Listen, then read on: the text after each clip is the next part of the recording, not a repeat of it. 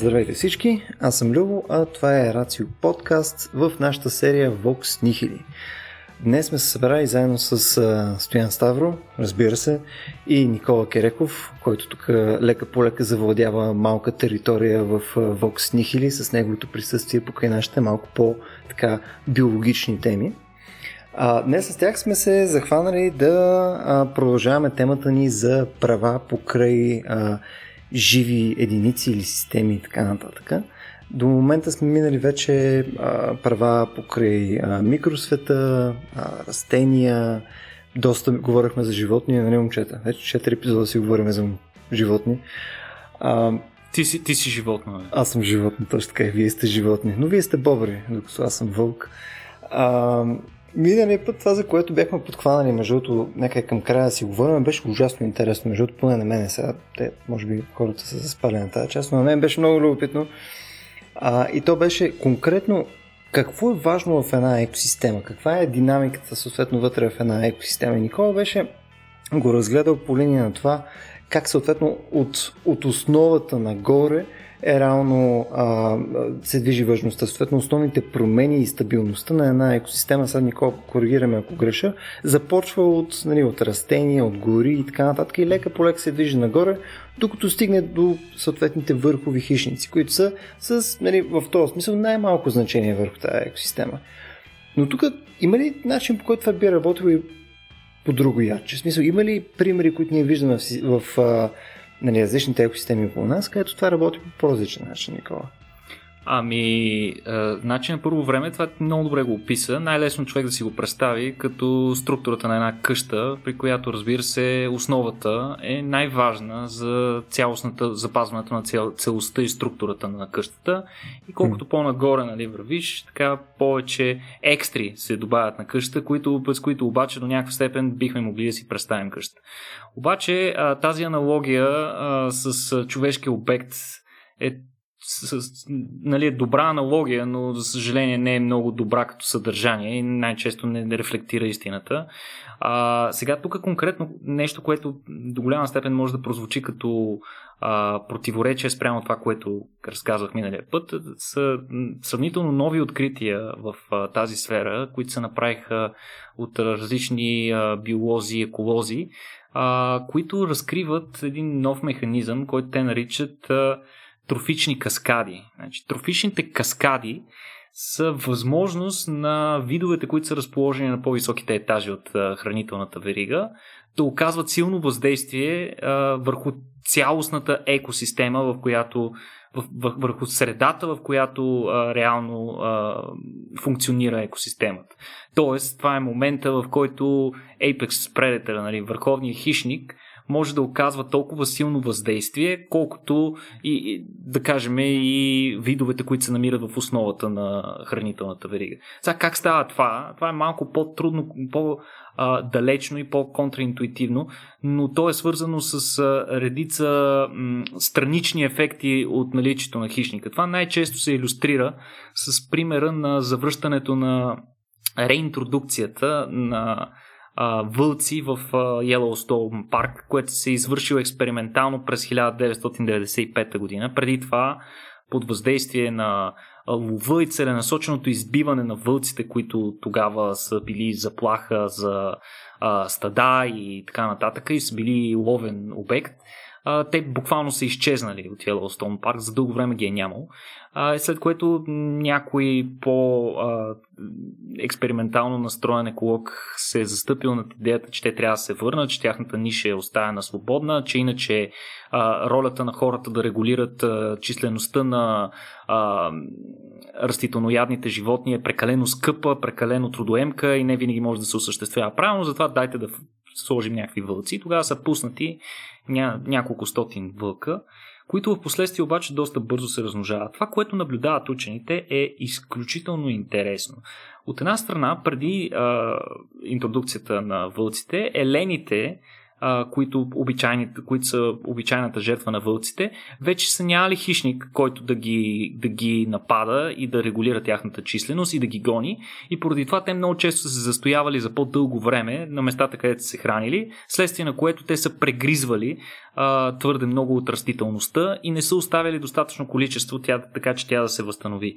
Това от своя страна е довело до почвена ерозия и така нататък. Но когато се реинтродуцират вълците, действително с вълците те са хищници, както и Стоян в миналото предаване каза, те са лошите, те убиват. Това е начин им на живот, те това могат, това с, с това се занимават. Действително те убиват няколко, няколко от елените, но не това е основната им роля. Е, основната им роля е факта, че те променят цялостно поведението на елените. Елените започват да стават доста по-внимателни, никога не се задържат на едно място и освен това много внимават в какви области на терена ще се задържат, тъй като ако а, се задържат в по-затворени области, да кажем покрай разни а, долини и, и ждрела, а, там са по-подвластни на засада от страна на вълците. И затова те, когато попаднат на такова място, или го прекарват много, много малко време там, или просто странят от там. А това са и местата, където текат реките. И всъщност това, което се е случило, че на тези места, съответно, растителността започнала да избоява. Буквално за една година тя учетворила биомасата си и много бързо започнала да се възстановява на място, където тя е била жестоко прегризана преди това. И това, което учените започнали да наблюдават е, че а, освен възстановяването на растенията, това повлиява и самата структура на реките. Реките започват да добиват една такава по-специфична форма, а, едни въл...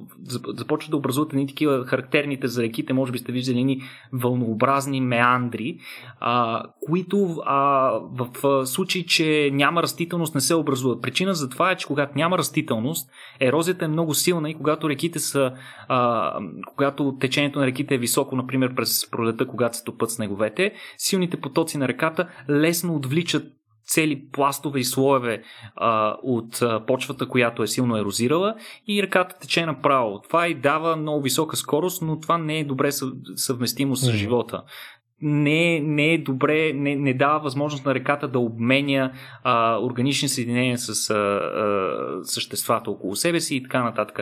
И всъщност по този начин вълците, гонейки елените, а, правейки това, което по принцип си правят, те реално променят реките. А променяйки се реките, се променя и цялостната екосистема, отварят се нови ниши за нови животни, а, което пък дава нов а, а, органичен материал за другите животни, растения, които а, нали, нали, наторяват растенията, растенията дават повече биомаса, това в крайна сметка се отразява и на елените, които имат повече за ядене. И така изобщо всички в цялостната верига процъфтяват.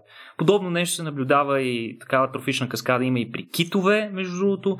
Там при китовете е някакси по-просто. А, не по-просто, в смисъл, че мога да ви го обясна малко по-закратко. Китовете а, се хранят много често от дълбините на океана и освен това ходят в най-студените части на океана около Арктика, където а, основно се хранят и след това а, те се придвижат в по-топли зони или пък съответно по-в плитчините, при което пренасят огромно количество органична материя на съответните места а, с така наречените фекални облаци.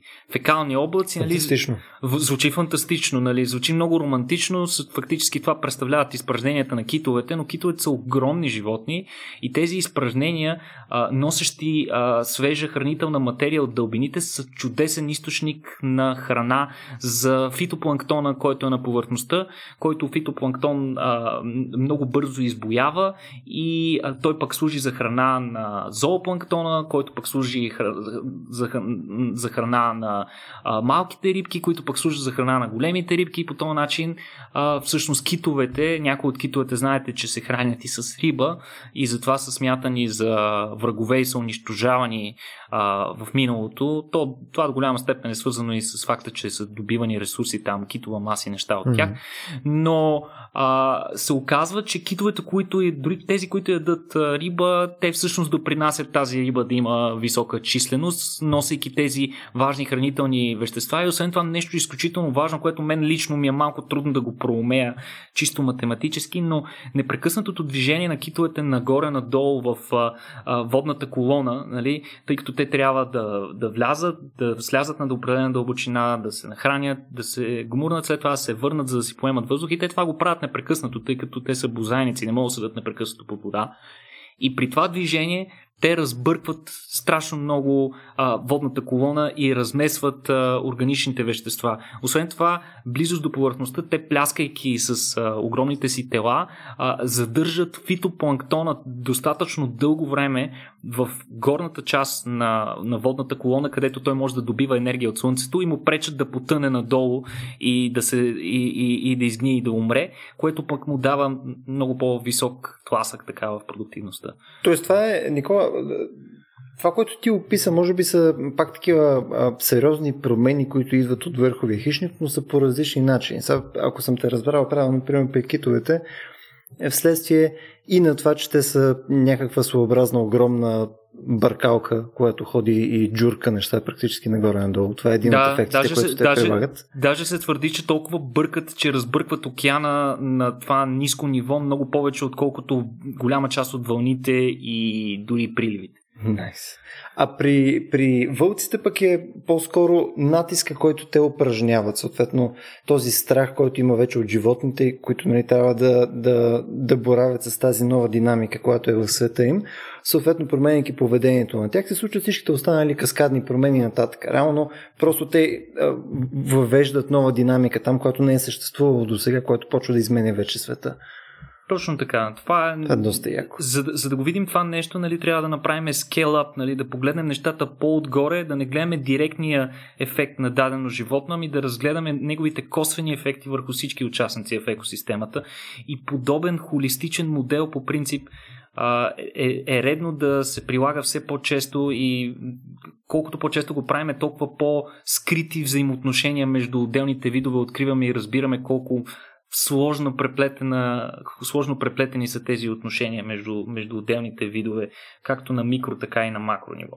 То в крайна сметка цялото това нещо нали, идва към нали, нещо, което всички под някаква форма знаем, че всъщност една екосистема е ужасно сложна и съответно има серия неща, които и влияят и отвънка и вътре в нея и съответно ти просто да направиш една малка промяна примерно да въведеш някакъв дребен гризач или някакво конкретно растение и така нататък, може да има фундаментални промени за цялата екосистема, нали, което всъщност води до тази сложност. Точно така. Ефекта на пеперудата. Точно така. Стояне, какво ще кажеш за ефекта на пеперудата, Никола? А? Mm-hmm. А? Какво да кажем? Аз бих добавил едно друго име на, на Лин Маргалас, много така любопитен биолог еволюционен, тя заедно с а, небезизвестния Джеймс а, Лавлок, който е така основния, основното име за теорията за гея, говори за ен, ендосимбиотична теория за еволюцията. Тоест, а, за нея дори враговете в природата еволюират заедно. Тоест, това взаимодействие между вълка и елените, което прилива в крайна сметка и до реката чак и изобщо цялата екосистема се влияе от това взаимодействие между а, иначе изглеждащи на пръв поглед изолирано като врагове биологични видове.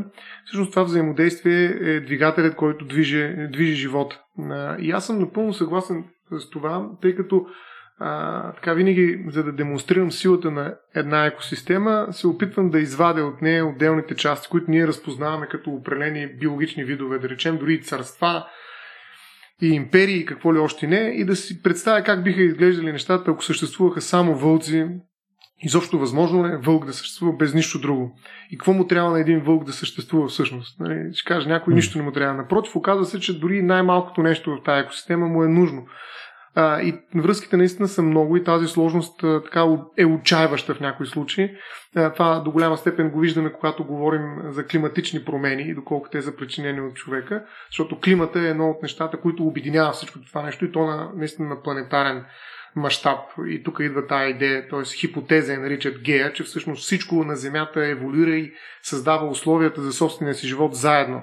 Няма вълци, няма елени, няма реки, няма а, китове, няма фекални облаци, всичко е едно. Нали, то е холизъм всъщност, именно в идеята на Лавлок, и то пак казвам, наистина тя е хипотеза, не е доказан. Той представя някои доказателства, Никола сигурно ще ни разкаже и за тях, но това е наистина хипотеза и тя тръгва според мен точно от това много важно взаимодействие между биологичните видове, че дори и когато те са врагове, те си помагат да еволюират заедно и не само да еволюират, но дори да съществуват тук и сега, т.е. в рамките на собственото си време, нали, индивидуално, а не е в това огромно геологично време, в което нали, нещата стават а, твърде трудно различими на, на ниво индивид, но, но това взаимодействие е ключово за живота. Тоест, живота, а, ние сме си давали различни дефиниции за живот, когато говорихме и за вирусите.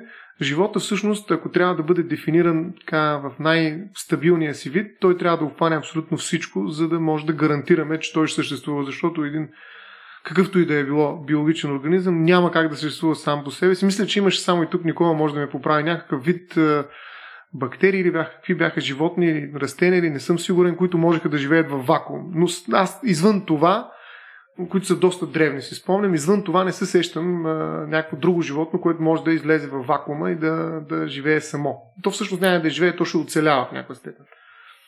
До голяма степен да, няма. До сега не сме установили животни, които могат да живеят, в смисъл да изпълняват всичките си физиологични процеси във вакуум. Откривали сме няколко проби на бактерии и конкретно на бъвноходка, които, mm-hmm, точно така, а, които могат да оцелеят определено време в а, открития космос. Такива проби са направени на някои от а, космическите апарати, като просто на външната част на корпуса на космическите апарати, включително мисля, че и на един или на два от а, спускаемите апарати на Луната, които са използвани в рамките на мисията Аполо, са поставени такива бактерии. После част от тях са успели да бъдат съживени но това отново трябва да кажем, че изобщо не е живот в вакуум. Mm-hmm. И вакуума е чудовищно а, чужда среда за всякакъв живот, произхождащ от Земята. Да, и точно в този смисъл живота няма как да бъде дефиниран, ако искаме да го обхванем наистина, освен като цяло.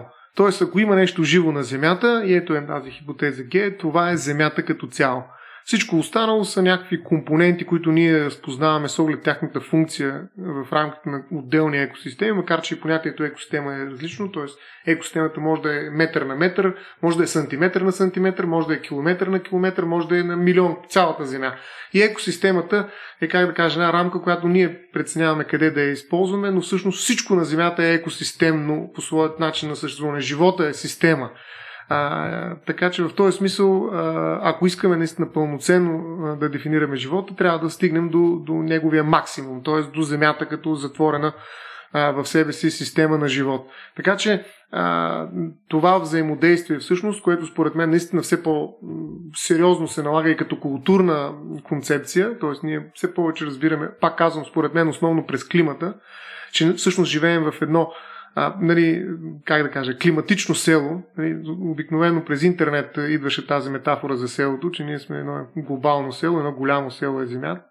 Защо? Ми защото всеки може да влезе в интернет и да стигне до другия край на света, но всъщност друг тип село всъщност може да видим през един такъв екологичен аспект и то е селото на, на тази взаимно взаимна свързаност на живота. Нещо повече, човека не представлява нещо отделно от нея. Тоест ние не сме някакси различни mm-hmm. от природата и нашата култура съществува нали, а, паралелно с а, тази екосистемност. Напротив, ние сме част от тази система, Въобразили сме си, че можем да живеем без нея, нали, докато тя функционира невидимо на заден план и ни осигурява този фон, в който нашия живот някакси се разтваря, но се оказва, че в момента, в който имаме проблем, нали, в фона, оказва се, че нашата култура, ето имахме проблем с един вирус, и държавите нали, в един момент се разклатиха, стегнаха се, извънредни положения, стана хаос. Mm. Нали, тоест, а, ние си мислим, че сме независими от природата и можем да живеем извън тази система и да я управляваме, да я експлуатираме и прочее някакси отвън,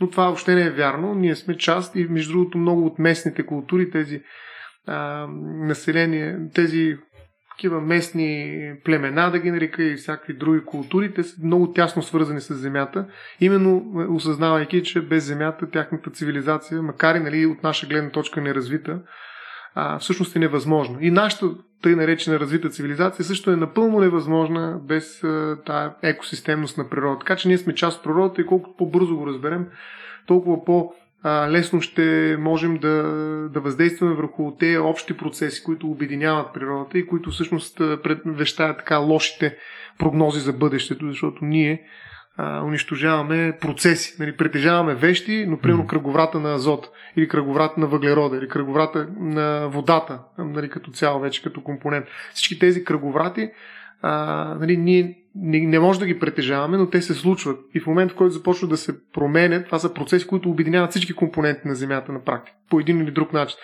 А, променят ли се те, по някакъв начин спират ли се, възпрепятстват ли се, това води и се усеща до промяна навсякъде по Земята. А, и хубаво е, че това наистина се осъзнава и някакси тази граница, която човек се опитва да наложи между култура и природа, като че ли се релативизира благодарение на нарасналото екологично самосъзнание на хората днес. Така ми се струва. Може и да е твърде оптимистично това, което казвам сега. Тук, между другото, позволим ми да направя в, в тая посока едно наблюдение. А, защото аз съм съгласен, нали, очевидно и ние сме част от а, екосистемата. А, нали, тя няма как да не ни влияе, в крайна сметка, да, да се вика сме на една и съща планета. Ние сме отделени в някакъв паралелен свят, който няма физически достъп.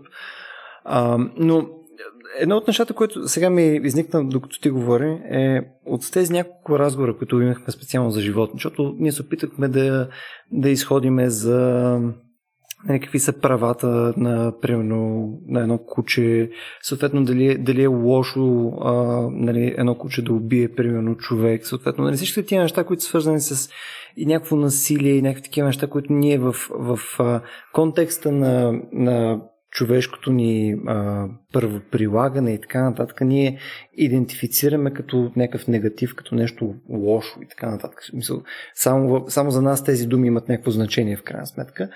Като ги сложиш в този контекст, който ти описа преди мъничко, нали, в крайна сметка всичките такива действия, примерно този хищник, който е на Никола Вълка в онзи пример, той всъщност има нали, в рамките на цялото това нещо всъщност много важна роля. Той не е просто някакъв паразит, който няма влияние върху цялото нещо и е ненужен.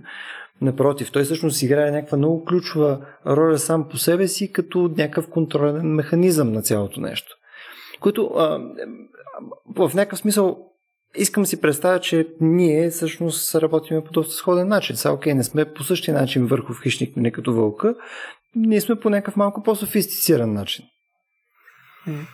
Ами, всъщност правата се опитват да работят и на това ниво холистично, като например в Еквадор през 2008 година се прие конституция, в която има глава посветена на правата на природата. В Боливия през 2010 година бе прият закон за правата на майката земя. Там са признати седем основни права в полза на природата, като например такова право е правото на живот, правото на разнообразие, правото на води и така нататък. Даже в Европа имаше така един проект за директива за защита на правата на природата, но тази идея по-скоро в Европа няма бъдеще наистина, защото при нас, освен че има приоритет на економиката на природата, т.е. ние винаги разглеждаме природата като някакъв економически ресурс, а не като субект, с който да се образяваме. Другото е, че ние много внимаваме с правосубектността като понятие. Ние си говорихме за това, не случайно животните нямат права, пък камо ли природата като цяло, толкова така разпръснат субект, толкова специфичен субект, за разлика от юридическите лица, разбира се. Нали? Толкова много корпорации, издружения и какви ли още не а, имагинерни субекти съществуват в Европа. Те са даже в някаква степен по- повече на брой, отколкото сме като физически лица. Най-вероятно има милиарди. Не знам, това е спекулация. Юридически лица, които не съществуват. Те няма нищо друго за тях, освен економически интереси. Но сме ги признали. Нали? Не е имало проблем за това нещо още от времето на кръстоносните походи, когато е било необходимо да стеглиш пари от различни краища на света, защото вървиш през цяла Европа, да отиваш и в Мала Азия. Но така или иначе, економическите подбуди са довели до признаването на юридически лица като особен субект, наред с хората. Сега, дали екологичните ще успеят да наделеят днес и колко, това зависи много от, от интензитета на проблемите, с които ще се сблъскаме в екологически аспект. Може би в един момент ще бъдем принудени да приемем тази сега изглеждаща екзотична теза, но наред с така юридически да има и природни лица. Нали, точно такива а, екосистеми, които поради някаква значимост за нас, не искаме да съхраним, като им предоставим определени права. Сега специално Боливия и Еквадор са подходили максимално общо. Те са дали права на цялата си природа, нали, не на отделни екосистемни образования, да ги нарека, а, какъвто пример бих могъл да дам в Нова Зеландия. Изключително любопитен пример. А, има една река Лангануи, която е разположена в Северния остров а, на Нова Зеландия и във връзка с нея е подписан много любопитно споразумение между короната на Нова Зеландия и местният народ Лангануи Иви, така се казват тези местни хора, които продължават да живеят в около реката, в териториите около реката. А, те са инициирани още 1994 година тези преговори с короната Нова Зеландия и е подписано на 30 август 2012 година споразумение, с което се признава съществуването на нов правен субект. Те Ава Топува се казва. Това е юридическото лице на реката Лангануи. И ако реката Лангануи е географско място, то Теава Топуа е името на правен субект, нали, който изразява, казва в това споразумение, се казва духовния аспект на реката и вътрешната взаимовръзка между нея и хората, забележете. Тоест точно този а, холистичен подход е довел до сключването на такова споразумение, с което се назначава даже и двама настойници, те си имат специално име, Тепол Топуа, ако правилно го произнасям. Единият е назначен от короната Нова Зеландия, другия от народа Лангануи Иви които представляват интересите на въпросната река, като тук се включва не само реката. Нали, не става въпрос за водата, която изтича по определена траектория, mm-hmm. а става въпрос за един интегриран живот, го наричат. Нали. Това е същество в своята цялост. И пак, ако трябва да цитирам, от планините до морето, включвайки притоците си, както и всички физически и забележи, забележете, метафизически елементи. Тоест тук има наистина един духовен аспект, който дори при тезата в Европа за така нареченото устойчиво развитие трудно може да открием. То винаги е свързано економически с някаква а, полза от гледна точка на парична стоеност, в крайна сметка. Нали, утилитаризацията на природата винаги отива на, до някакъв бюджет в един момент. А, метафизичният, духовният компонент, дори ООН, което има специални нали, правила и регулации, а, свързани с това, нали, се губи. Така че вижте тук колко е важен метафизическия компонент. А добре, тук всъщност това прилича на тази организация, а, която Никола беше споменал в последния епизод за животните. Така ли? Смисъл, сходен някакъв тръст се води това нещо? Или някаква друга Не, структура? Не, това си е личен субект. Това е все едно Стоян Ставро. Нали? Разбира ага. се, не е все едно, но, но е един единствен субект. Той е динамичен, нали? променят се тези компоненти, взаимодействат помежду си, но това е един субект. Или като Макдоналдс, да речем. Нали, ако приемем, че Макдоналдс е един субект, макар че той има много неща около него. По-скоро, да. по-скоро революционното тук е, че този юридически субект е официално разпознат от властите. В смисъл, според мен с това те демонстрират под някаква форма волята си да се представляват под някаква форма правата на съответния регион. Според мен то, mm-hmm. това, е, това е по-интересното. Иначе нали, ние също можем да кажем нещо подобно за района около река Искър, обаче и да го кръстиме а, Цоца, нали, която е юридическото лице, лице на река Искър, но никой няма да го признае тук, просто защото mm-hmm. съответния, а, да го кажем, психологически климат тук не позволява подобно Ами точно така казва се, че признаването и за правен субект е, води до това, че тя реката получава свой собствен глас, вместо само да се говори за нея. Като нейните настойници имат право вече да се разпореждат, примерно ако някой иска да сече дърва или пък да извършва риболов на нейна територия. Аз бих казал, че ако трябва някаква аналогия, това се доближава до някаква държава или федерация, нали, която има mm-hmm а, по-скоро обаче не толкова политически и международно правен статут, колкото гражданско правен включително статут. Тя притежава собствените си земи, има права върху, върху тях, нали? Да. И, и, и това нали, дава специфични инструменти за защита на, на а, Лангануи, нали, но в формата и на правен субект Теава Топула идеята е, има го между другото това нещо, тази идея може да бъде проследена, но там е малко през религиозен контекст в река Ганг. Тя също се смята за свещена, там през нея е свещен характер. Не, че тази не е свещена за местното население, напротив. Между другото, това е най-дългият правен субект. Съм се шегувал някога, че съм спитал даже студентите, кой е най-дългият правен субект? 290 км. Нали, това е река Лангануи, най-дългия правен субект в света. Нали, но, но река Ганг също има подобен статут. Има много любопитни решения на федерални съдилища в Индия, които признават определени права на ганг. Разбира се, там обаче нещата са изпуснати извън контрол, защото знаем какво е състоянието на частотата на ганг. Всъщност там е доста по- а, по-скоро лицемерно това, но пак минава през а, нали, някаква такава теза за това, че тази река има собствени права и собствен глас. Нали, но тук пак много държа това да се направи като разлика. Не е цялата природа, както беше в Боливия и Еквадор, а конкретна екосистема, обединена от тази река, за която и Никола каза, че всъщност крайна сметка организира около себе си живота. Нали, защото водата е нали, водоцентричен е живота при нас и водата в крайна сметка наистина подрежда живота около себе си. Била най-дългия субект. Сега ще видите като Нил вземе и той лична карта, какво ще ви направи? Е. вземе тия 6000 км. За сега, да. Не, за мисля, сега. Че, мисля, че Рамзес наскоро, фараона, мумията на фараона Рамзес беше получила статут на юридическо лице и на личност и когато а, изложбата на неговите артефакти се движи от град на град или от държава на държава и се пътуват под името на Рамзес. Така минава летищата. Nice. Ето минава ами най- рано митница. Да. А, значи, възможно е по-скоро да има някакво юридическо лице, което го притежава тук. Трябва да се види по- по-формално, нали? Защото а, нали, обикновено много лесно може да дадеш правосубектност, като признаеш някаква организация или съвкупност хора за юридическо лице, включително с нестопанска цел. Не говоря само за търговски дружества. Така че, а, наистина, инструментът е а, така фин и трябва да се погледне, да се види дали не е скрита правосубектността за юридическото лице, което е класическа форма на правосубектност. Нали? От много отдавна, както казахме, от средновековието. А, докато при природата по-скоро подхода, макар че тук го има също, е свързан с някакви божества. Аз ги наричам супер субекти.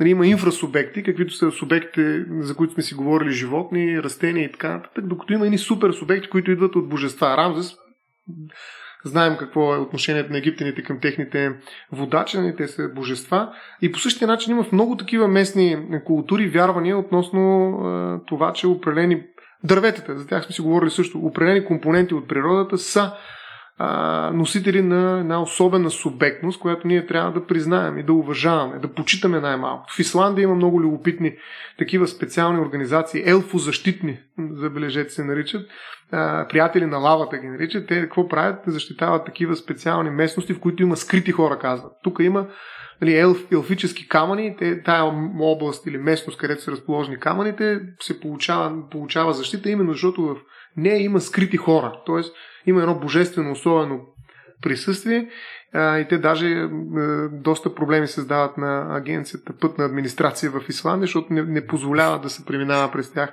за да запазят тяхната цялост. Между другото, това е един от най-големите проблеми на екосистемите, пътищата.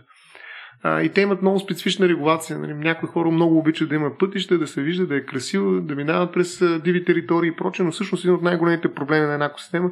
И тук Никола много неща, сигурен съм, може да ни разкаже това е пътищата, които прекъсват всъщност връзките. Много такива сърцераздирателни клипчета има как мечки се опитват да пресекат нали, една лента, която минават коли, после пък трябва да прескочат нали, това, което е отстрани вдигнато малко по-високо и не могат, и малки мечета падат, майката се връща. Нали, това е голяма трудност, според мен, наистина, и трябва да го осъзнаем. Тоест, когато се правят пътища, трябва да се прекарват отдолу тунели, през които да минават животните, или по някакъв начин да се съобразява факта, че а, нали, дърветото от ляво и дърветото от дясно не са две различни части от природата, те си взаимодействат непрекъснато и това е територия, през която минават всякакви животни. Не всички могат да прелетят над пътя. Точно така. Това е така нареченото сегментиране на хабитатите, което е един от най-големите проблеми в а, съвременната, да го наречем, природозащита, тъй като а, това е нещо, което ние не можем да избегнем поради необходимостта да сме взаимосвързани във всеки един момент. И тъй като в момента преобладаващия начин за придвижване е сухопътния транспорт, който се придвижва основно по такива шосета и пътища, а, те, това, което обикновено хората правят е, че защитават тези пътища, особено магистралите се ограждат с а, едни специални огради, като целта е да се отграничи един вид, те това го казват, че го правят за защита на животните, всъщност не е така, това нещо се прави с цел защита на хората, които шофират по тези а, пътища, тъй като излизането на някои от по-големите животни може да предизвика тежка катастрофа или нещо такова. Но в крайна сметка, издигайки тези а, физически бариери, а, между отделните части на един хабитат, който преди това е бил цял, ти, ти го сегментираш, ти създаваш една физическа бариера, едно разделение и тъй като тези пътища се строят все повече, реалните диви хабитати се насичат на все по-малки парчета и все по-малки, което ги прави много неустойчиви, тъй като популацията на отделните животни вътре, макар да е със същия видов състав, е с много по-ниска численост, което означава, че малки вариации в условията, например един малък пожар или пък някакво заболяване на, върху дърветата в дадена гора, може да предизвика тотален колапс. Това нещо се компенсира, когато хабитата е достатъчно голям, тъй като той не може да бъде едновременно засегнат от един и същи фактор. И съответно животните им имат възможност да се прехвърлят при неблагоприятни условия от единия край на хабитата на, на другаде да мигрират, докато фрагментацията им отнема тази свобода и им пречи съответно да се пречи им за реалното функциониране. Иначе аз имам един въпрос към Стоян, той е много любопитен, тъй като ти преди малко даде такъв пример за тези елфите. А, смисъл това не, не е ли пример за едни над юридически права, които прескачат малко а, реалните такива права, които хората сме свикнали да имаме в съдилища и така нататък.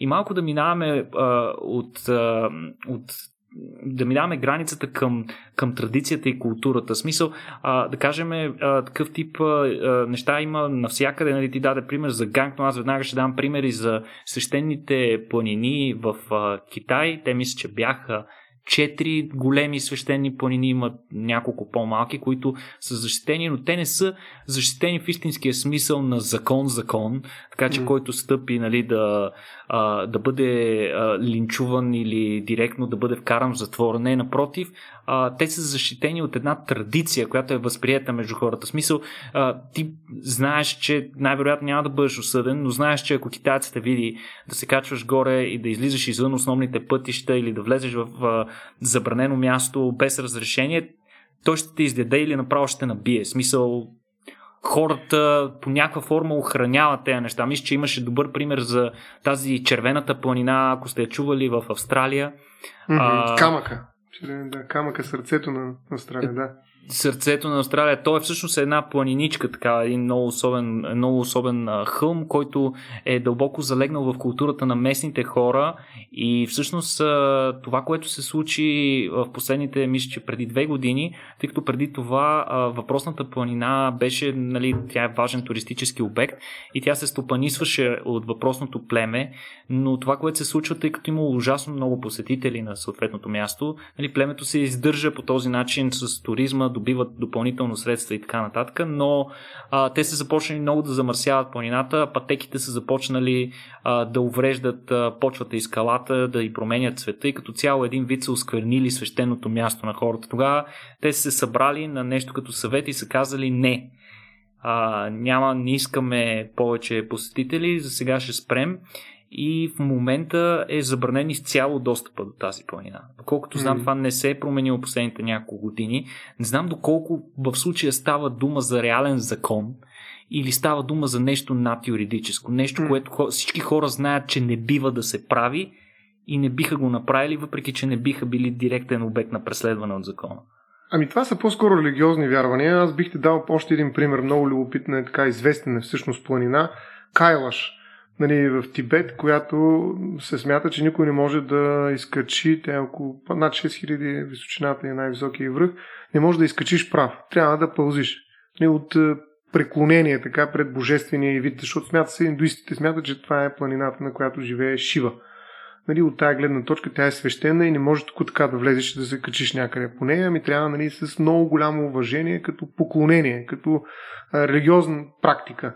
А, в същото нещо можем да видим и ние си го говорихме това и сега съжалявахме, че не сме го споменали в другите епизоди, Любо сети сега, за джайнизма. Нали, да. Това също е практика, която е религиозна по-скоро по своя характер и естество а, и всъщност чрез нея ние забраняваме всяко действие, което може да унищожи най-малкия микроорганизъм, най-малката мушица, да не настъпиш случайно някаква мравка или да не глътнеш комар, не дай се Боже, нали, страшна работа, грях до края на живота, кармата става толкова, кармата ти става толкова черна, че не можеш да се отревеш. Нали. Тоест, това са религиозни практики, които със сигурност настъпват за определени ценности, които са изключително важни за хората, които вярват в тези практики. Но тези ценности нали, сами по себе си не фигурират обикновено в рамките на някакви юридически конструкции. Сега, тогава, когато имаме екологичен проблем, някои от тези хора се опитват да от твоя гледна точка, Никола, да ги принезят тези ценности и да ги превърнат от религиозни вярвания в е, чисто юридически механизми за защита. И тогава вече се говори за права, както е примерно при Ганг. Нали, тя се е свещена река от памти века, сигурно. Тоест всички я познават като такава. Но в един момент, за да я защитим, за да влезем в човешкия свят с някакъв инструмент, с който да я защитим, ние трябва да се откажем от тази религиозна или сакрална терминология и да влезем в инструментите на правото. Тоест, правата идват тогава, когато искаме да постигнем някакъв практически ефект. Няма смисъл от това да кажем, че една река има права, ако няма да ги упражним тези права. Достатъчно е да кажем, че е свещена. Това е много по-силно на думи. Защото хората, виждаш, нали, ще направят много неща, вярвайки в това, което е ценно за тях. Докато правата са инструменти. В момента, в който говорим за права, ние искаме да ги употребим за някаква, някаква цел. Иначе просто да сложим някакви права, нали, това е игра на думи, няма смисъл. Правото е много по-ефективно, то, то е прагматично.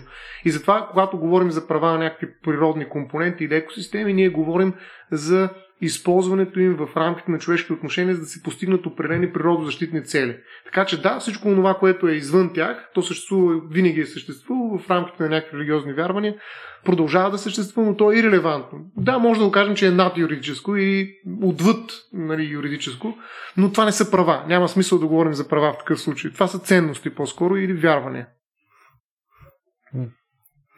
А, фу, ясно. Добре, аз искам, да. а, искам да, се, да се върнем малко на, ху, на холизма, за който си говорихме. И тук искам нещо по-специално да отбележа в това отношение. Значи, още от зората на, на човечеството и в опитите ни ние да разбереме процесите, които се случват около нас, един от най-силните ни инструменти е бил редукционизма. Нали? Ние да можем да отделим даден процес от там, където възниква и да го разгледаме отделно от всичко останало, за да можем да го разберем, за да можем да изчистим всички фактори, които могат да му влияят, да го упростим до такава степен, че да можем да го разберем.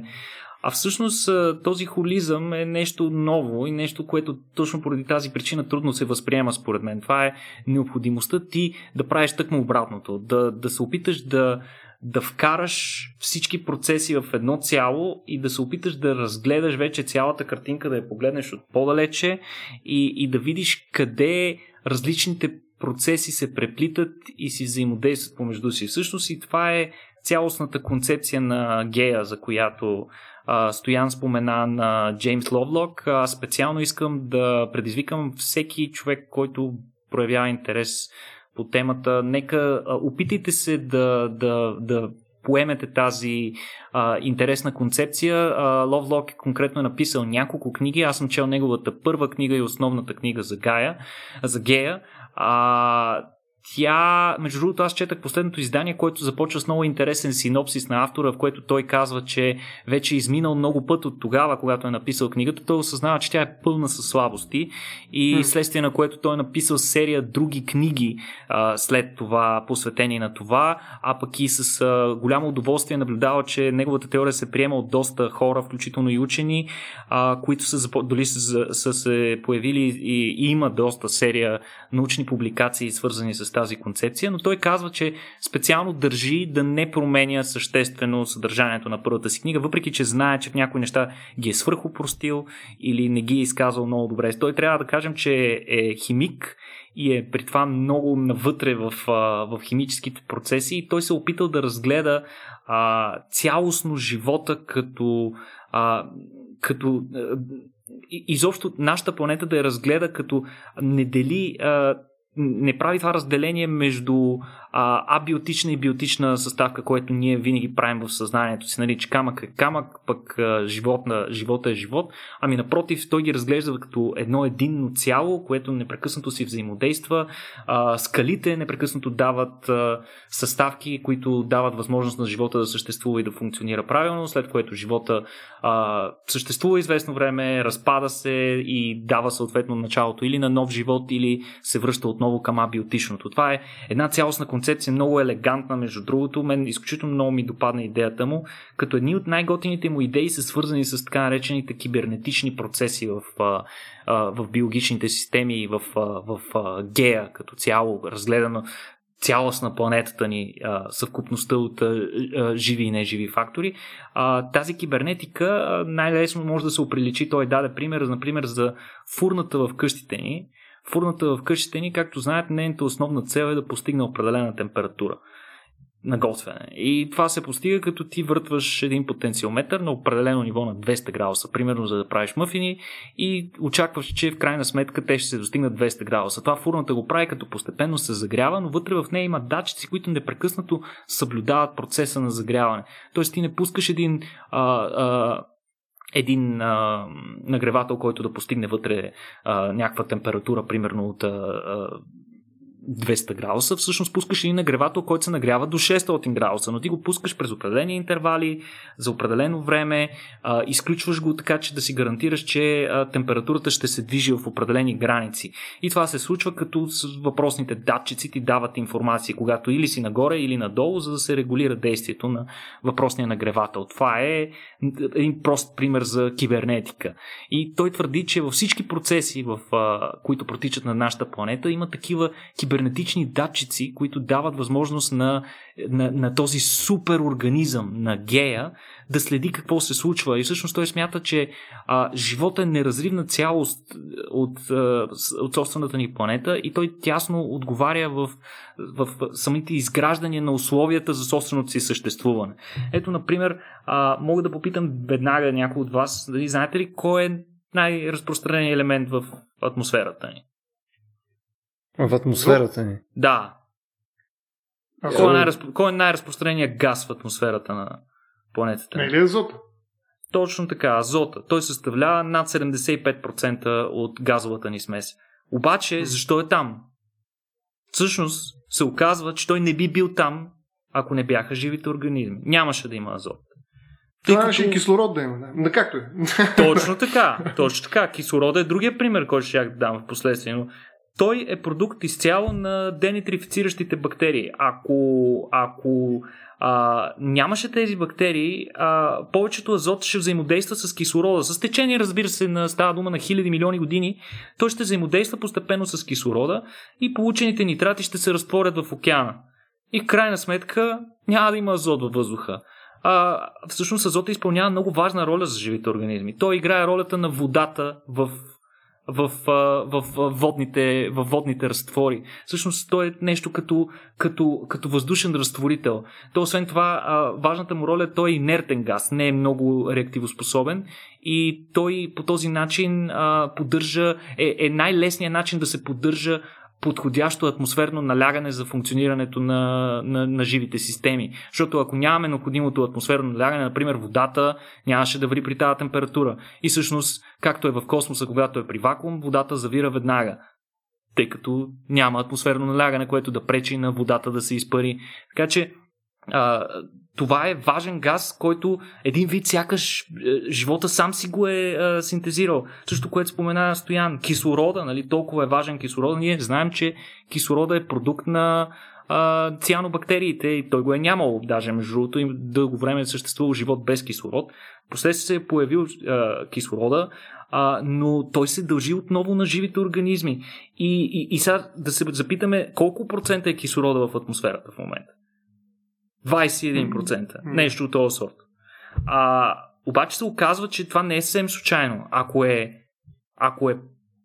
Нали, кислорода то не е. Да, да, да, точно така. Ако кислорода ни е а, по-малко, нали, това би имало по-малко ефект, има примерно по, по-низко ефективно би било а, клетъчното дишане, по-малко енергия бихме освоявали от разграждане на органичните субстрати. Но пък колкото по-високо е съдържанието на кислорода, толкова повече се увеличава риска от пожари. И то от не просто пожари, а от неконтролируеми пожари. И всъщност с всеки 1% над 21%, а, а, вероятността от мега пожари нараства с 70%. Така че над 25% е абсолютно невъзможно а, да, се, да функционира живот на планетата ни. И всъщност вътре в, самата, в, в самото функциониране на планетата ни този процент на кислорода се поддържа чрез различни системи. Например, една от тия системи, не знам, сигурно, сигурно знаете за метана, нали? Метана, Парников газ, газ газ Принципно гризу, знаем за метана.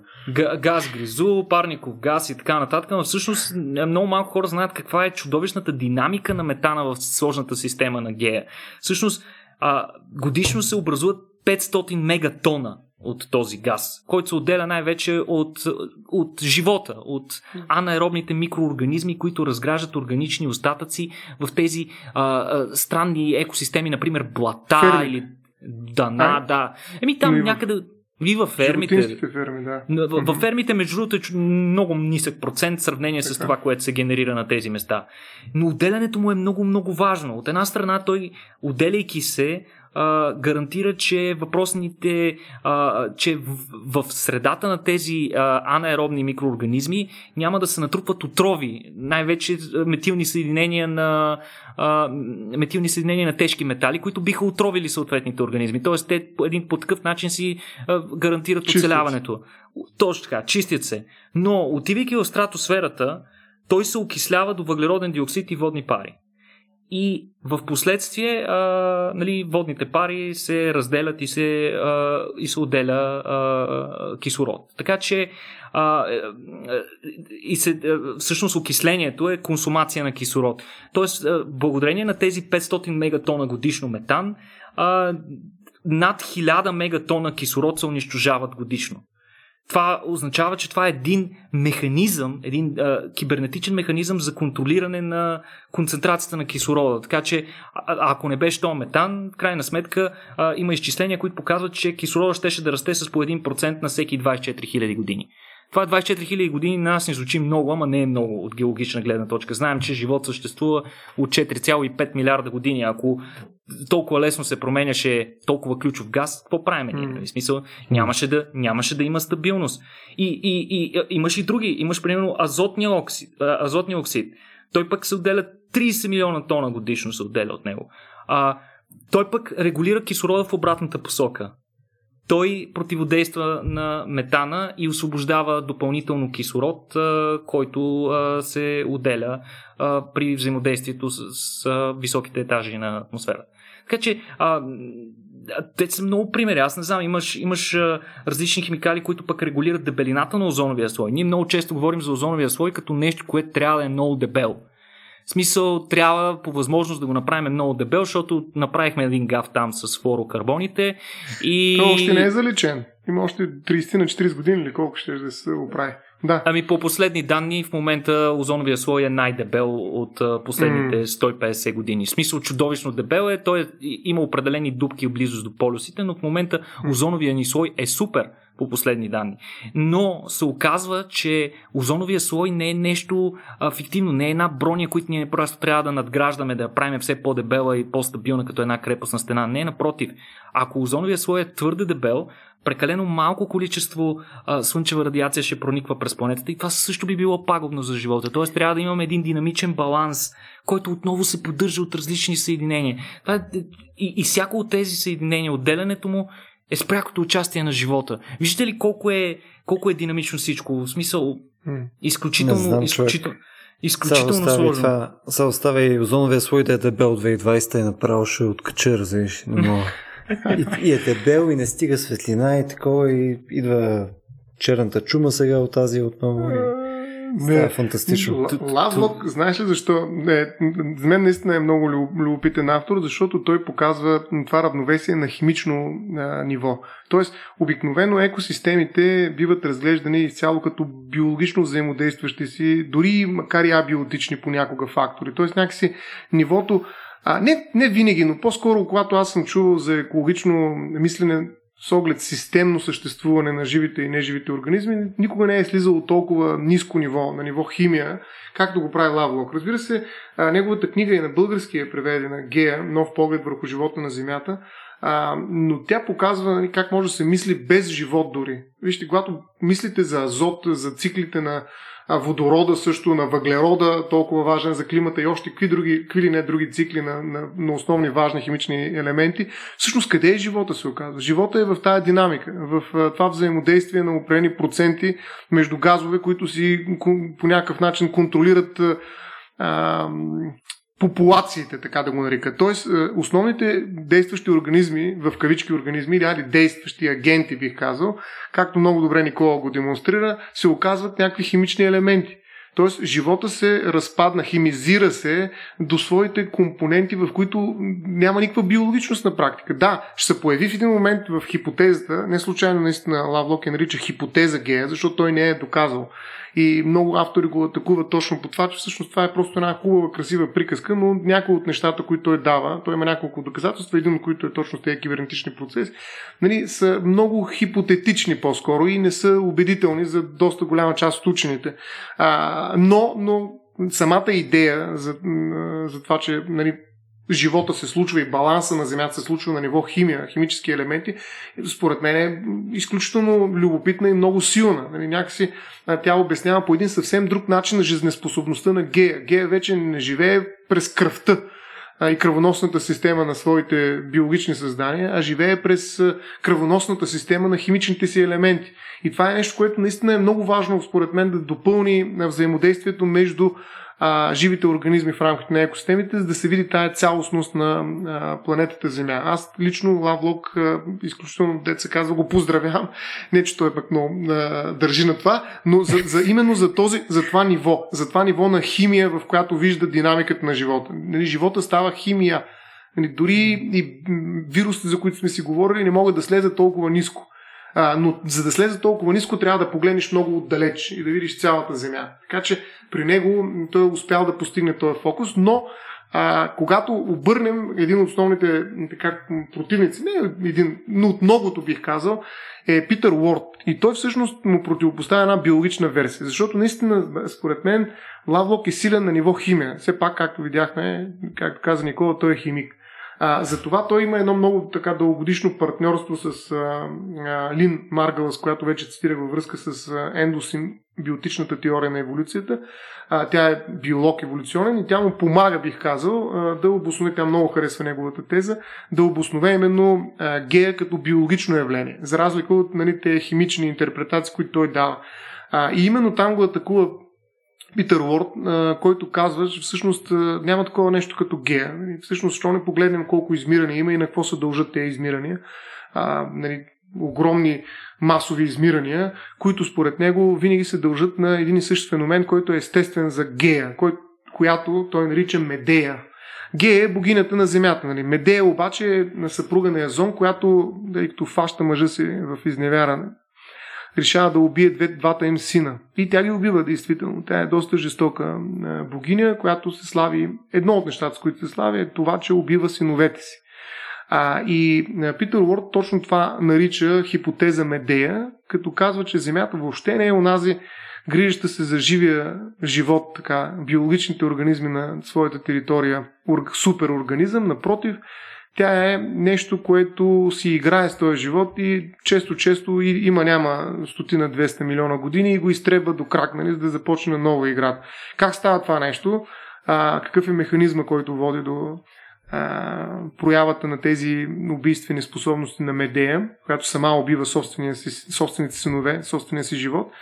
Ами това е опита и желанието, което е заложено в природата на всеки жив организъм да доминира.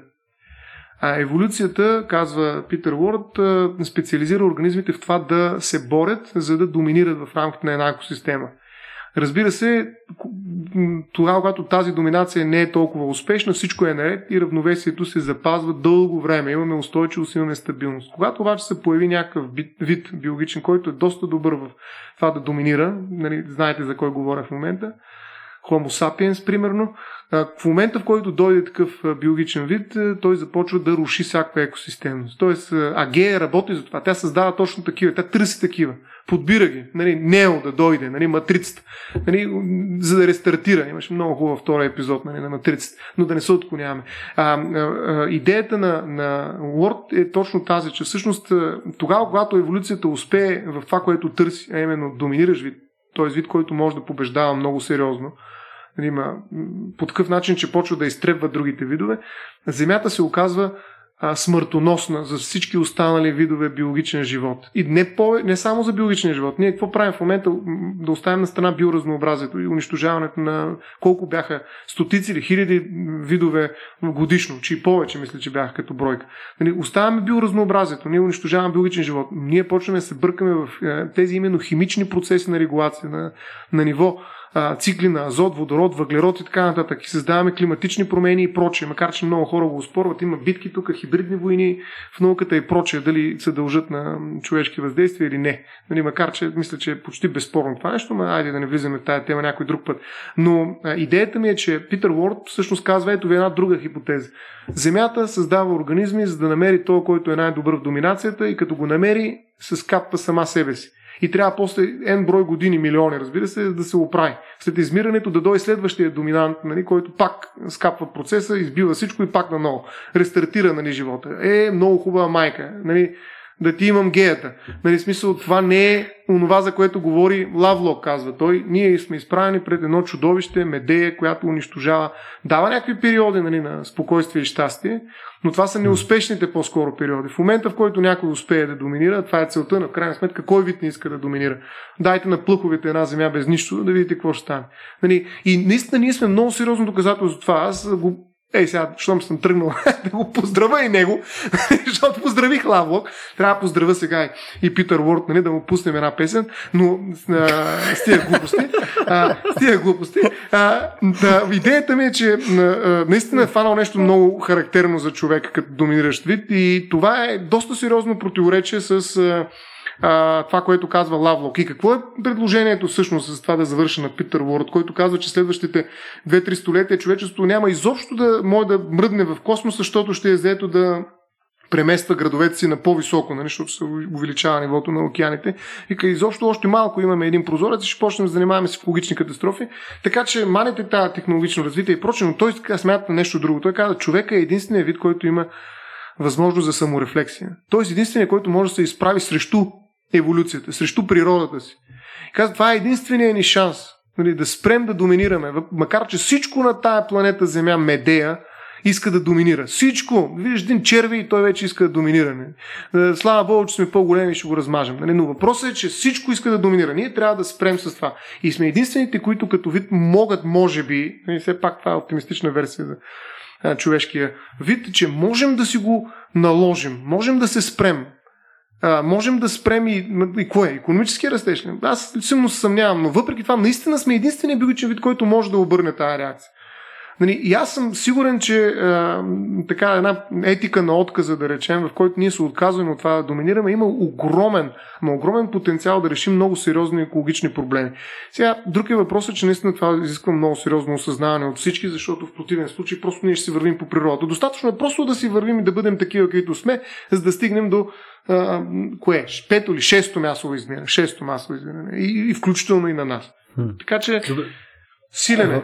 Аз имам, аз имам един въпрос към теб, тъй като за Медея не бях чувал, признавам за тази теория. И аз да, точно аз имам въпроси. Човек а, биолог ли е? Защото това да, не... Да ми доста слаб биолог ми се струва. А, веднага давам довод за това, тъй като ти говореше, че основната концепция е свързана с доминиращите видове. Първо, че тази теория не е съвсем не, не, несъвместима с теорията за гея, но да кажем, че е прав до някаква степен, но такъв доминиращ вид изобщо ние от палеонтологичните доказателства, които имаме за а, живота преди а, предишните а, пет измирани, и нямаме нито едно доказателство, че тогава имало един конкретен вид, който е доминирал. Това нещо, което се случва в момента на нашата планета, до голяма степен, според наличните до момента доказателства, е прецедент. То никога не се е случвало по този начин.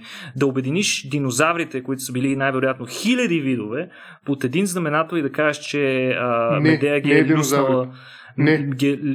Трилобитите, амонитите и всички други организми със сигурност не са били нито един вид, нито 10, нито 100, нито 10 хиляди. Става дума за огромно разнообразие от видове. Значи той не говори за такива видове.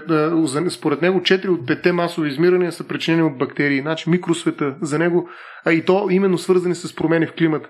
А, за него основните действащи лица, така да се каже, на медея са микроорганизми. И нали, за първ път има такъв голям, по-голям хищник, какъвто е човека, нали, който излиза на преден план. За него 4 от 5 измиране отново масови, казвам, са бактерии причината. И те променят химията, нали, но са биологични компоненти. Тоест, и, и съответно изтрепват, не ги изяждат просто, нали, а ги по друг начин ги редуцират. Но аз... се, може и да не съм го разбрал изцяло, нали, макар че има много любопитни лекции, всеки може, който реши да го чуе, да, да го слуша, но, но, но той не, не акцентира върху динозаврите. За него динозаврите изобщо не са фактор. Мен, мен лично uh, Goldwalk, това, което най-много ми харесва за него, е неговата изключително трезва преценка по отношение на, нашия, на нашата роля в, а, в гея. В смисъл, че всъщност ние не сме едни а, а, чеда, които са, се изпра... които са родени от гея и са се изправили срещу нея за господство. Напротив, ние сме част от а, целия пейзаж и като част от пейзажа, съответно, имаме и своята роля. Като mm. много интересна е неговата концепция, например, за замърсяването.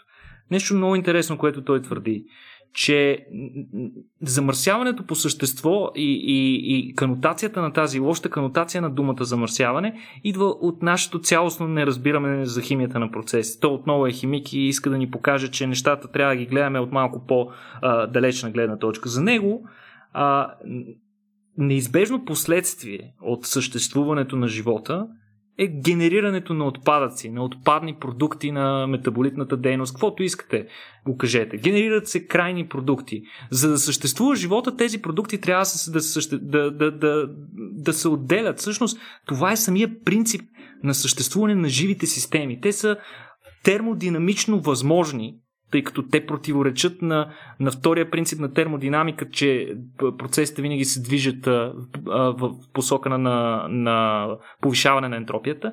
Те привидно противоречат на този принцип, но реално не противоречат на него по един единствен начин и това е чрез екскретиране на нискомолекулни продукти и топлина в средата следствие на разглаждане на високомолекулни такива. Тоест те а, намаляват ентропията в собствените си тела, като я увеличават в околната среда. И сега неговът, неговия, неговата реална концепция за замърсяването и, и самия проблем, свързан с замърсяването, не е в неговото генериране, според него, а е в факта, че не се намира употреба на тези крайни продукти. Както това обикновено става в а, природата до този момент. Mm-hmm. Всички живи организми, които генерират някакви странични продукти, тези странични продукти са ресурс за други, микро, за други а, организми или за, или за други процеси в системата, т.е. те непрекъснато биват обработвани и рециклирани многократно, като системата а, през а, много участници в крайна сметка се затваря. И, и, и, и това, което не ни достига, в, за, да, за да е напълно затворена системата, това е енергията. Енергията, която ние непрекъснато губим като топлина, и ние си я набавяме от енергията на Слънцето, което е ултиматния източник на енергия, за да поддържа живота на планетата ни. И сега той твърди, че а, трябва да промениме а, своята гледна точка, своето а, начина по който гледаме ние на отпадъците. Вместо да гледаме на тях като отпадъци, които трябва да скрием, да унищожим, да, да, да прикрием, да заметем под килима, трябва да, гледаме, да започнем да гледаме на тях като важен ресурс. Например, не знам дали сте чували концепцията, че а, ядрените отпадъци, нали, а, а, и, изчерпаното ядрено гориво на сегашните реактори може да се превърне в гориво на реакторите на бъдещето. Има такива концепции, mm при които а, обеднения, уран и плутони и други а, продукти, които се образуват, могат да бъдат успешно използвани за, за, бъдещи, за бъдещи реактори с доста добра производителност. И, и всъщност по този начин той твърди, че трябва да гледаме. И замърсяването не трябва да се забранява, не трябва да се, да се поставят някакви закони и така нататък, според неговата концепция. Не, като те не могат да, да спрат да се генерират. Няма как това да стане. Това означава да зачеркнем прогреса мигновено и да почнем постепенно да отмираме. За него той трябва да се концентрираме по-скоро върху тяхната утилизация. Това, за, той дава много, много хубаво сравнение. Да забраниш отпадъците е все едно да въведеш закон, с който да забраниш на кравите да акат. Това е доста яко, да. Ама за, за разлика от това, което акат кравите, ние произвеждаме много специфични вещи. И всъщност тук пак не съм, не съм съгласен. По-много наивно е това, което казва, защото ние произвеждаме наистина много специфични отпадъци. Всъщност понятието отпадък наистина е абсолютно културно. Това е културен феномен. То е свързано с производство. Нали, докато живееш в рамките на една екосистема и си част от нейните цикли, на практика ти нямаш отпадъци. Всичко е върви. Нали, това, което е отпада, както каза Никола, е храна за някой друг, нали, фекални облаци. Беше много хубаво като метафора, продължавам да си го представям в съзнанието, но а, във всички случаи в природата няма такова понятие като отпадъци. Отпадъците са понятия, които са свързани с някакво производство на изкуствени вещи. А ние произвеждаме страшно много изкуствени вещи. И изхвърляме огромно количество химикали, които ги няма никъде и никога не са били в, като част от никакви природни цикли. И това е голям проблем. В САЩ имаше толкова много дела, нали, допълни. Кой още не бяха съдени, колко се защитаваха, проточваха, за да могат да печелят от тефлон покритие и какво ли още не.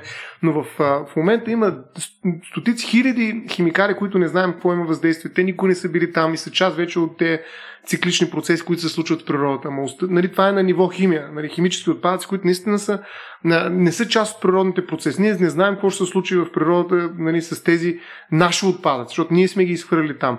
Но махаме нали, това с химично ниво, нека се върнем на корпоралните вещи. Нали, изхвърляме найлонови турбички. Как точно найлоновите турбички ще влезат в природни цикли? Не, ние трябва да създадем собствени цикли. Нали, това имаме рециклиране, това имаме зелени програми и проче, зелена Европа и така нататък, но, но те не могат да се интегрират директно. Тоест, ай, няма да спираме с нейлоновите турбички, защото нали, този призив е доста опасен. Нали. Оставете отпадъците на отпадъци. Едно е да акаш, друго е да хвърляш нали, нейлонови турбички. Това е много голяма разлика. Нейлоновите турбички просто не има място в природата. Никой ака нейлонови турбички, извинявайте. Нали, смисъл, това е нещо различно, което ние произвеждаме. И ние произвеждаме страшно много такива, а, как да кажа, а, е, емигранти от човешките производствени цикли към природата които влизат в една друга среда, нали, ние изобщо не, нямаме никаква отговорност за тях, просто ги изхвърляме и оттам те се наместват в процеси, които иначе съществуват изцяло без тяхното а, наличие.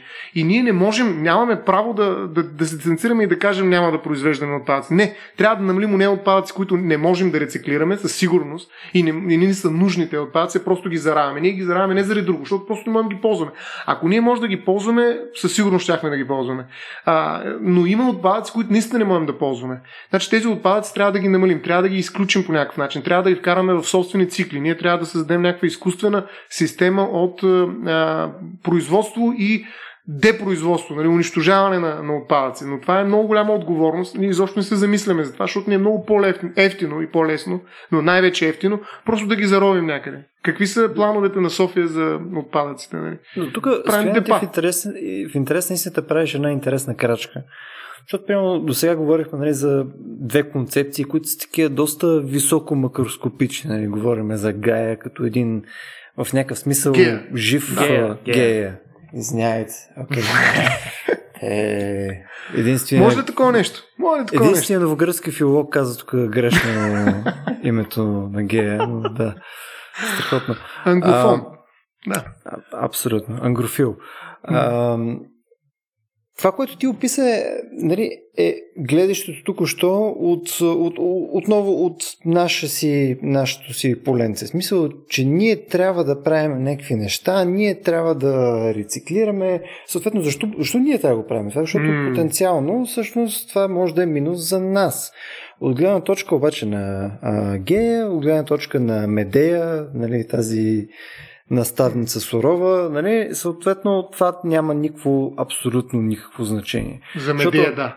На медия е в... чудесно. Не бих да. казал, че и в двата случая има значение, защото там говорим за съвсем друг тип скала, съвсем и във време, и в обем, където съответно да си представяш пилно сламки или турбички и така нататък е абсурд, защото първо това е нещо, което, нали, още докато си го говорихте двамата, постоянно ми изкачаше в акъл. В смисъл, третираме подходите и на двете неща, все едно са някакви телеологични, нали, имат някаква конкретна цел и съответно те постигат по някакъв начин с някакви средства и на което отново аз не мисля, че мога да се съглася с подобно гледаще на това нещо. Съответно, аз като не съгласявайки с факта, че или гея, или медея имат някакви цели и имат съответно нещо, което, към което клонят дори, мисля, това може би до някаква степен съм частично съгласен, но даже не мисля, че клонят към нещо задължително. Оттам нататък вече нали, тези неща са някакви детайли, които имат значение само за нас. Нали, цялото това замърсяване, неща и така. Mm. Значи въпросът не е толкова цел, колкото резултат. Въпросът е какъв е резултата, какъв е, докъде стига. Идеята на Лавлок е, че живот се самосъхранява. Той подобрява, не просто оцелява, той създава условията за собственото съществуване и ги прави така, че те да са все по-благоприятни за него. Тоест има един прогресивизъм в неговата гледна точка. Нали, това е оптимизма на Лавлок. Нали, живота се създава средата, която му е необходима да живее. Нали, това е Лавлок. Медея и Урт е точно обратно. Той казва, не, живота просто е такъв, че рано или късно ще се самоунищожи и пак ще влезем в ера на бактерии, която ще продължи милиони години, защото те са най-добрите нали, в оцеляването.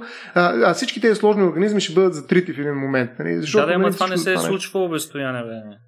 Ами, трябва да го прочетеш. Трябва да го прочетеш на него. Ма не искам да го чета, бе. Е, защо отказа, така? Ти ме отказа, отказаме. В смисъл това не се е случвало наистина никога. Еми... При измирането, при всички големи измирания до сега, никога не се е стигало до бактерии отново. Никога. Никога. Не, не, никога. Не, не знам. Добре. Окей, okay, аз не, не, не мога да споря от негово име, но във всички случаи нали, а, неговата, как да кажа, концепция или по-скоро тя минава през резултата. Какъв е крайният резултат? Че в един момент измират живите организми. Ма то Защо? ми прилича ужасно много на философ повече, отколкото на учен. Ами, ми бил... защо? Лошо ли е това? да, това е друг а, а, Както и да е. Въпросът е, че по-скоро, не, това искам се опитам да отговоря на Любо, че нали, не е въпросът за цел резултата. Въпросът е до какво стига нали, този процес на взаимодействие между отделните компоненти в тази система, наречена Земя. Нали, да, това към е какво важно. Клонят, да, да, към какво отиват, да, точно така. Към, нали, има, нали, ако ги оставим на само себе си, на естествените процеси в тях, къде ще отидат? Какъв ще е резултат? И ни казва, живота ще процъфти, другия казва, живота ще се самоунищожи. Нали, това са двете тези. Сега биологичната основа оставам на страна, не съм аз този, който ще трябва да я коментира. Нали, със сигурност и да защитава урът, не мога да го направя. Но въпросът е, че нали, те предлагат два различни подхода. Лавлок е също толкова слаб, според мен, като химик в тезата си за гея. Почти съм убеден, защото съм чел доста неща, има много интересни аргументи. Значи, ако прочете някоя една статия, има примерно 20 варианта на гея с 20 антитези, защото тя не е един. Хипотезите гея са много, всъщност трябва да говоря в множествено число, много любопитно е. Това е един огромен спор за гея. Но, но наистина има много слабости тая. Тя е красива, тя е прогресивистка, пак казвам, но е, но е слаба. И затова тя винаги стои хипотеза. Нямат, даже не е и със статут на теза. Но както и да е, махам го от това на страна. Същата хипотеза е на Медея. Също толкова тежка е, като хипотеза само. Но въпросът е, че а, а, когато а, търсим резултата, нали, да се видим къде ние да се вклиним. И въпросът е тук ние, какво значение има това за нас? Пита Любо сега. Голяма работа. Дали ще умре или ще спроцъфтя. А, това са някакви наши интерпретации. Защо ние трябва да спрем да замърсяваме? Еми да, да видим. Нали, ще замърсяваме още 100 години и ще видим дали а, гей или е, медея ще победи като не концепция. Беше, не, беше, не беше това въпрос. Мисъл, казвам, че това, а, този въпрос, изобщо замърсяването е въпрос, който конкретно само нас може да касае. А на тези други скали просто това няма ами как да е въпрос. Само. Значи, виж, ако, нали, да, за нейлоновите турбички със сигурност, нали, в геологичното време нейлоновите турбички няма Сега, да, може би ще оцелеят някъде. Ядрените, може би също, да. Някъде ще се изчистят, може би ще останат някой пласт на, на, на, на, на камъните и прочее, но наистина ще се изчистят. Въпросът е по-скоро, че а, а, той това, което казва, айде, ако трябва пак да влезе в защитник на Медея, нали, защото виждам, че има нужда, тук ще стане интересен спор. А, а, той казва, че а, вижте същества, които сме създали, са уязвими. Не са толкова силни, колкото си мисли Гея нали, и Лавлок. Нали, тоест, ние, ако не успеем да задържим това равновесие в природата, което съществува, ще се върнем към бактерии. Айде да подразна още малко Никола. Тоест, ние ще се върнем към а, същества, които могат да живеят при много по-малки изисквания за собственото съществуване, включително и без кислород, и при много по-тежки температури, и при всякакви други климатични условия, които са супер неблагоприятни, дори и за растения. Не говорим за животни. Тоест, ние ще унищожим един свят, в който ще е възможен елементарен живот. Той ще е масов. Нали, той няма да позволи вече на нищо да се върне обратно. Нали, пак казвам, това е теза. Хипотеза. хипотеза. А, и оттам нататък нали, идеята е, че ако ние искаме да запазим а, висшия живот, нали, живота, който може да мисли, има разум и прочее, разбира се, ние може да го запазим по друг начин. С цифровизация, дигитализация, постхюман, нали, които роботи да пратим на някъде на Луната, се живеят, докато тук бактериите процъфтяват и прочее и така нататък. Нали, има и други варианти. Но ако искаме биологично да го запазим този виж живот, нали, ние трябва да, да внимаваме и да, да следим на къде води той води ли към унищожаване на самия себе си или води към процъфтяване, като върляш отпадъците. И макар, че отпадъците са много голяма тема, според мен е хубаво да я разгледаме отделно. Ние вече доста я започнахме, но а, отпадъците а, застрашават не само човек, а висшия живот, защото те имат и химически компоненти. Казахте тези химии, които се вкарват в процес. Те могат да доведат наистина до разбъркване на атмосферата, според него, а, което може да бъде фатално за висшите форми на живот. И давам думата на Никола да, да го смаже. Ами, всъщност, гол... аз не, не мога, ти, ти ме застреля с картешницата, нали? Аз не знам кое да почна, кое да почна да оправда. Да биш по главата. Да, да беше бараш, Ставро бараш. Но, но, в крайна сметка Голдлок никога, никога не е отричал факта, че... Кой гол? Се... Лавлок имаш Лавлок, извинявам. Да. Лавлок никога не е отричал факта, че ние вече се бъркаме дълбоко в процесите на, на, на стабилност на, на, на тези... А как обяснява това гея? Ако гея е факт, ние не трябва да го правим. Трябва да например, на, например, също нещо доста важно, което, той, което ти може би не си го разбрал но съвсем правилно, е, че идеята на гея не е да подобрява непрекъснато условията, а да ги поддържа достатъчни за да съществува живот. А, и, и да ги подобрява. Да, не, тук не, ще не, не, не, не, Добре. спори. Ще спорим още. Аз ще ти извада цитати даже. Той конкретно Добре. това конкретно няколко пъти го заявява. И той, той създава като... живот, си създава условия. Това е основно на неговата. Създава да. си, създава си. Не ги поддържа. Си поддържа и си поддържа. Да, условията. но първо ги създава. И основната да. му концепция е, че а, от а, създаването на живота преди 4,5 милиарда години, условията на планетата ни не са се променили много съществено. В смисъл, някои аспекти са се променили, други са си останали очудващо много същите. Като, например, ПХ на океани и така нататък. В смисъл, много от нещата не са се променили съществено. И всъщност неговата концепция, че той като, като а, един а, изключително сложен механизъм, той има много а, такива а, бекъп системи, нали? много, много системи, които имат за цел да компенсират, ако, да кажем, някой процес тръгне много по посока неблагоприятна за живота. Тоест, той се е презапасил се с различни варианти. И за гея, като цяло, за, за цялостната система на планетата ни, системата от абиотично и биотично, чиято роля е да поддържа живота на нея и да поддържа условия за живот, за нея нито един от видовете няма никакво значение. Дали ще съществува, дали няма съществува съществува. За него е Защото абсолютно, цели. абсолютно достатъчно е да продължава да съществува някаква форма на живот и тези процеси вътре да работят. Това е абсолютно достатъчно. Ако за целта е необходимо да а, измрат а, 99% от организмите, окей, файн. Mm. Смисъл, абсолютно файн. А иначе по отношение на замърсяването искам един директен пряк въпрос да ти задам. Тъй като ти спомена, че ние синтезираме ужасно много синтетични неща, които в природата никога не са се срещали. Ау, ние тия работи от какво ги синтезираме, в стояне? Ми от всякакви глупости. О, чак сега, тия всякакви глупости са неща, които ние ги пръкваме в, едни, в една стъкленица, която удря мълния и нещо става и се появява нещо, което никога преди не, не е съществувало. Специално за химическите отпадъци ги синтезираме как... по много по много ехиден начин. Еми не, не използваме кажи, кажи ми. най-вероятно използваме сега. Ти ме вкарваш в поле на химия, но, но, но, но ами има да химически вкарам, компоненти, да които там, ги няма. Да те вкарам да. там, където на гази, там. за да видим до, до къде си.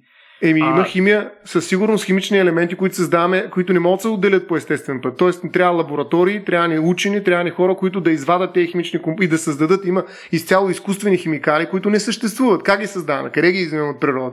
Нали, те могат да съществуват в някаква, някаква таблица на Менделеев, нали? но а, в крайна така, сметка къде? ние ги но ние ги, но, но те ни няма в естествен вид. Нали, има, има някои компоненти, които не можеш да намериш какво, в естествен вид. На какво, значи, какво значи естествен вид? В смисъл, ние сме вече тук, ние сме част от гея, правиме нещото, е... него вече го има. Значи го има и в естествен вид. Ими, ние сме добре, част от тази и това е резултатност на гея. Това е резултатност от гея. Ние сме част от гея. Ние не трябва да се разграничаваме от тази система. До този а момент. Това, а да. това, че тези неща не са синтезирани до момента, ми не е било в цялостния механизъм. До сега организъм, който да може да го прави това, не е имало. Имало е етапи в развитието на живота, в които голяма част от това, което ние приеме за естествено в момента, също не го е имало. После се е пръкнал някой организъм, взел е тази ниша, започнал е да извършва този обмен на енергия и материя там и цялото нещо е влязло така да го кажем, устойчиво в системата, тъй като и друг вид е започнал да а, компенсира, а, поемайки страничните продукти на дейността на този вид с, а, с новия метаболизъм. Тези синтетични неща, за които ти говориш, те са продукт на същите химични елементи, които ги има навсякъде от планета. Ние не, ние, ние не ги измисляме тия неща, не ги начертаваме учените. Ние Ние взимаме това, което имаме на тази планета и от него правим някакво нещо. Дали ще е нейлонова турбичка, дали ще бъде таблет, дали ще бъде а, течен кристал или ще бъде а, убеден уран, а, извинявам се, обогатен уран, който по принцип също се среща между другото, просто е по-рядко срещан и се използват центрофуги, с които ние го концентрираме. Да не говорим в ядрото колко радиоактивни елементи има. Това го оставяме на страна. Въпросът е, че ние използваме наличните си ресурси, правим някакви неща. Големия проблем също, според, според, според него е, както аз вече казах, ние ги правим тия неща и ги възприемаме като буклук. Ние използваме технологии, които не са съществували до този момент, за да създадем нови неща, които наистина не са се виждали до сега в планетата, но не сме развили нови технологии отново, с които ние да завъртиме цикъла така, че това нещо да стане устойчиво. И затова неговата концепция е, че това цялото нещо с а, а, рециклиране и така нататък, а, то е временно спасение на ситуацията. И ако се запознаеш по-издълбоко с процесите на рециклиране, ще разбереш, че това е до голяма степен една, един дрим с съвременните технологии. Това, което трябва ние да, да се концентрираме в момента е да изработим нови технологии, независимо дали става дума и за производство, но най-вече за преработка на това вече, което време натрупали, докато не го направим това нещо и докато това го наричаме боклук и отпадък, а не ресурс, ние, а, ние ще застрашаваме а, баланса в тази система и по този начин собственото си съществуване в нея. Е, нали, е. Това, това до някъде противоречи обаче на идеята, че боклуци няма. Нали, тоест, ако ние създаваме нещо, което ще си влезе само в собствения си цикъл на гея, т.е. естествено планетата ще се пречисти от него, нали, т.е. ние естествено създаваме този буклук, той естествено ще бъде инкорпориран в някакви цикли, тогава що е нашата намеса ние да мислим за такива цикли? Точно това казва Уорд, всъщност това е тезата го, на обяснявам, го, обяснявам ти го веднага. За, за гея няма никакво значение. Каквото и да произведеш, нейлоновата турбичка ще се разгради. Проблема на човека е шибания му кратък живот. Извинявам се. А, проблема е, че ние не можем да възприемаме неща по-дълготрайни от собствения ни живот или, или айде максимум, ако сме малко по-философски настроени живота на децата ни. Ние не можем да виждаме нещата отвъд това. Всъщност тази нейлонова турбичка ще се разгради стояне. Нейлоновата, да. Ама има всъщност... химикали, които няма да го направят. Не, не, не. не абсолютно всички. Няма химикал. Ама няма. време? Не съществува. Именно, именно. Именно, темпоралният въпрос е основно. Именно. 20 хиляди, 35 хиляди, 670 хиляди, тогава... милиони и половина години. Няма никакво значение за гея, разбираш ли? Това няма Аз това го разбирам, значение. обаче виж сега, а, много добре го разбирам това нещо, защото геологичното време е време, което е митологично за нас. Ние няма как да влезем mm. в него, дори не, бих казал, че никой от нас не го разбира това. А, защото ние не можем да мислим в такива години. Просто за мен е хиляда години нищо не значат, пък да не говорим за един милион. Нали, смисъл, това е нещо, което аз не мога да разбера, отказвам да го разбирам. А, друго искам да кажа обаче. Искам друго да кажа обаче. Не, това е математика. Колкото мога да разберат две какво означава, толкова разбирам и един милион години. А, въпросът е нещо друго обаче. А, а, че в а, това взаимодействие, което ние вкарваме в момента, ще кажа всичко, което правим е естествено. Да, ама то, е, то се различава много от именно нещата, как са случвали в геологичното време. Кой вид е могъл да вкара за 100 години а, 3000 или колко бяха нови химикала в природата? Кой? Нали, кога се е случило подобно нещо, в който един биологичен вид изведнъж съвсем естествено вкарва тези неща в природа, без да ги тества. Нали, той на практика разклаща равновесието. То ще се, аз съм сигурен, че след един милион ще се, ще се оправи нещата. И тук ще има някакви, кой знае какви, без значение.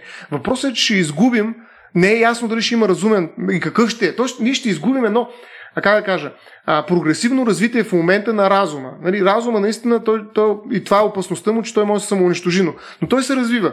И ние имаме много, голям, много голямо забързване. Това е темата за ускорението, която е изключително философска тема. Нали? Ние ускоряваме по уникален начин времето. Нашето политическо време е така степен ускорено в момента, че се движи от криза в криза. Ние не можем да излезем от криза, защото, защото всичко припуска.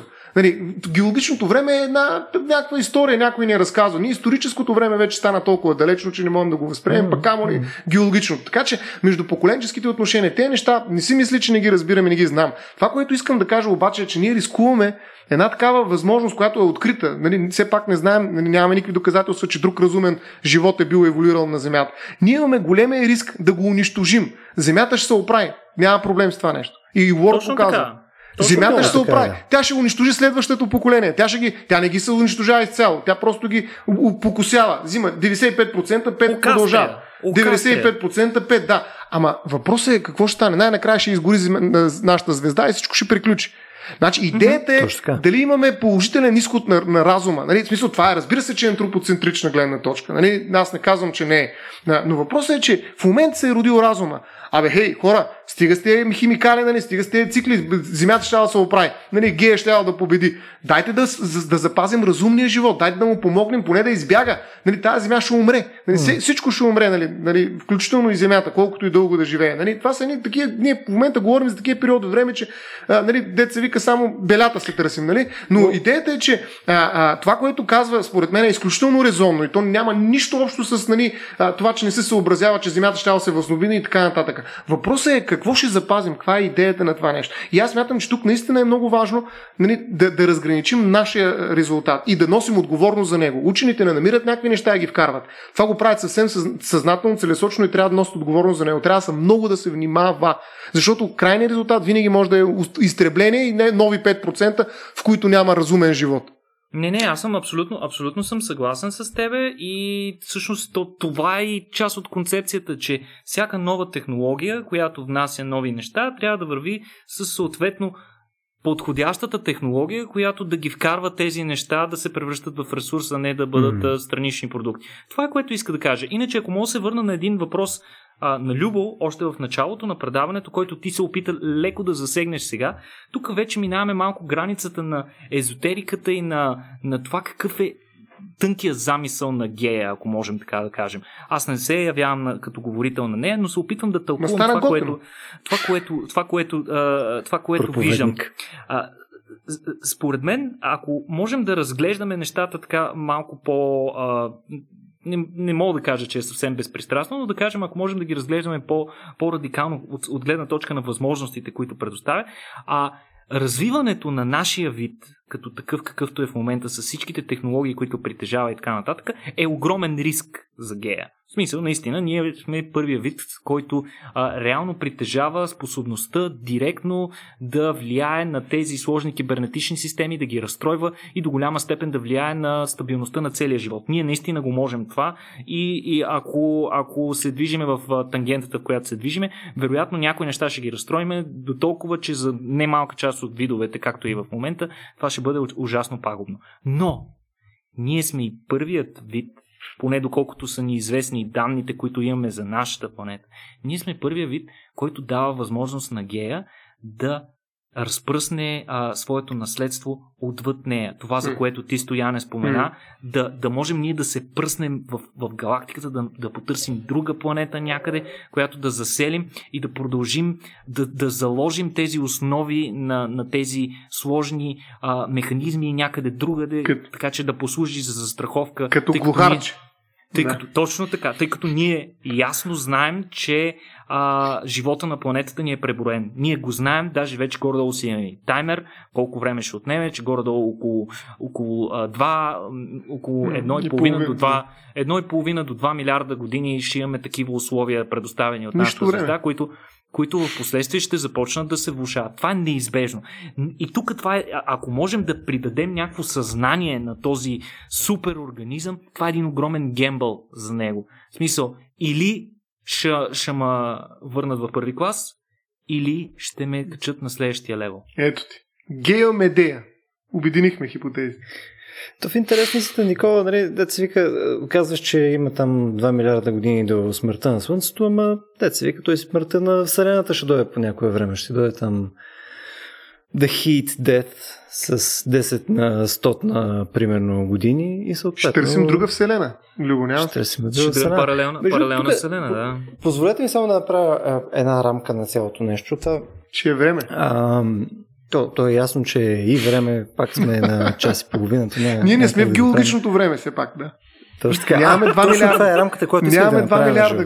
Да, добре. Да, защото ние в момента не си изглежда, че просто миксирахме а, и, и термини, и съответно и времеви рамки, и съответно а, гледища на неща, които са много несъвместими едно с друго. Нали, когато говорим за гея, ние говорим за някакви такива а, в този смисъл дългосрочни а, планове и процеси и така нататък, в които ние като хора няма как да участваме, не, не съществуваме на, на тая фаза.